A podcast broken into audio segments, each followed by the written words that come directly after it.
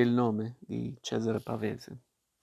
Chi fossero i miei compagni di quelle giornate? Non ricordo. Vivevano in una casa del paese, mi pare, di fronte a noi, dei ragazzi scamiciati, due, forse fratelli. Uno si chiamava Pale, da Pasquale, e può darsi che attribuisca il suo nome all'altro, ma erano tanti i ragazzi che conoscevo di qua e di là.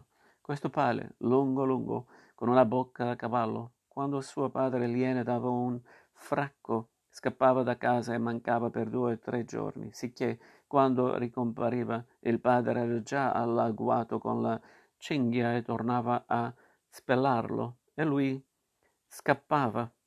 Un'altra volta e sua madre lo chiamava a gran voce, maledicendolo da quella finestra scrostata che guardava sui prati, sui boschi del fiume, verso lo sbocco della valle. Certa mattina mi svegliavo all'urlo lamentoso, cadenzato di quella donna da quella finestra.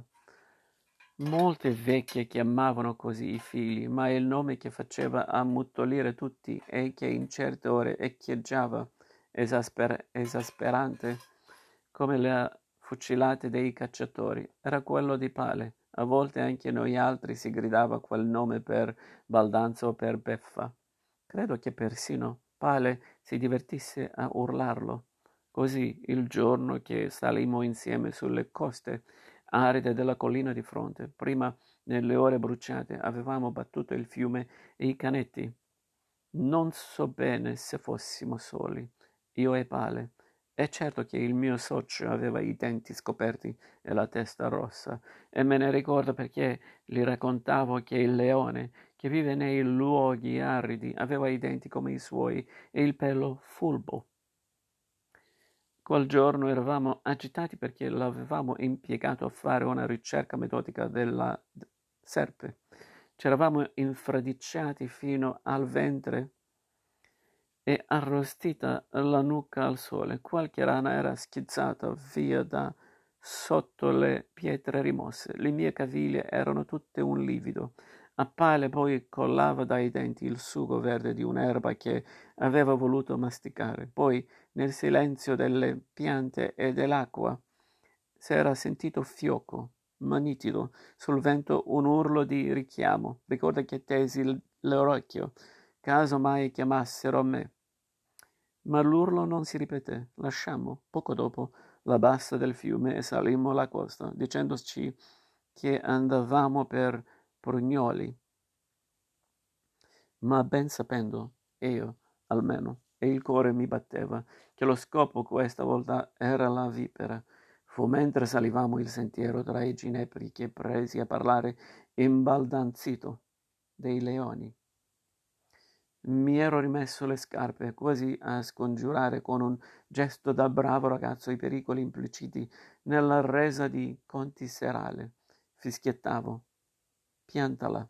Non è così che si chiamava, chiama la vipera, brontolò il mio socio, fermandosi.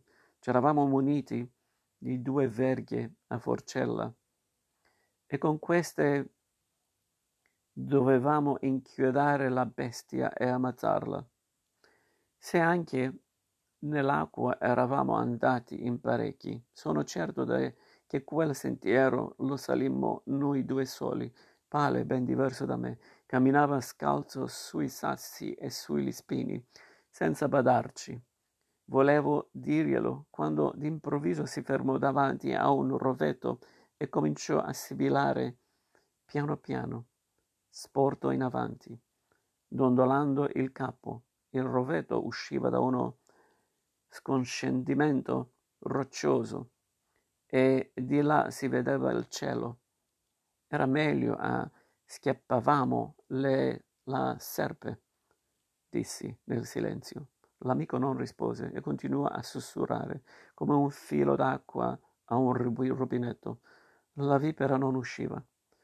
Ci riscosse un clamore improvviso sul vento, qualcosa come un urlo o uno scossone, di nuovo dal paese. Avevano chiamato, era la solita voce, lamentosa e rabbiosa. Pale, pale, Pensai subito ai miei di casa.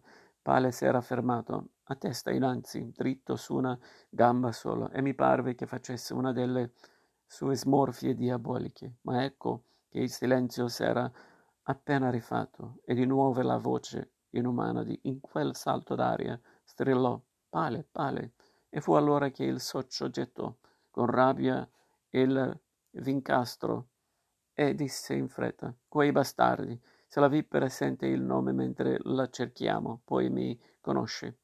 Vieni via, dissi con un filo di voce. La vecchia maledetta continuava a chiamare.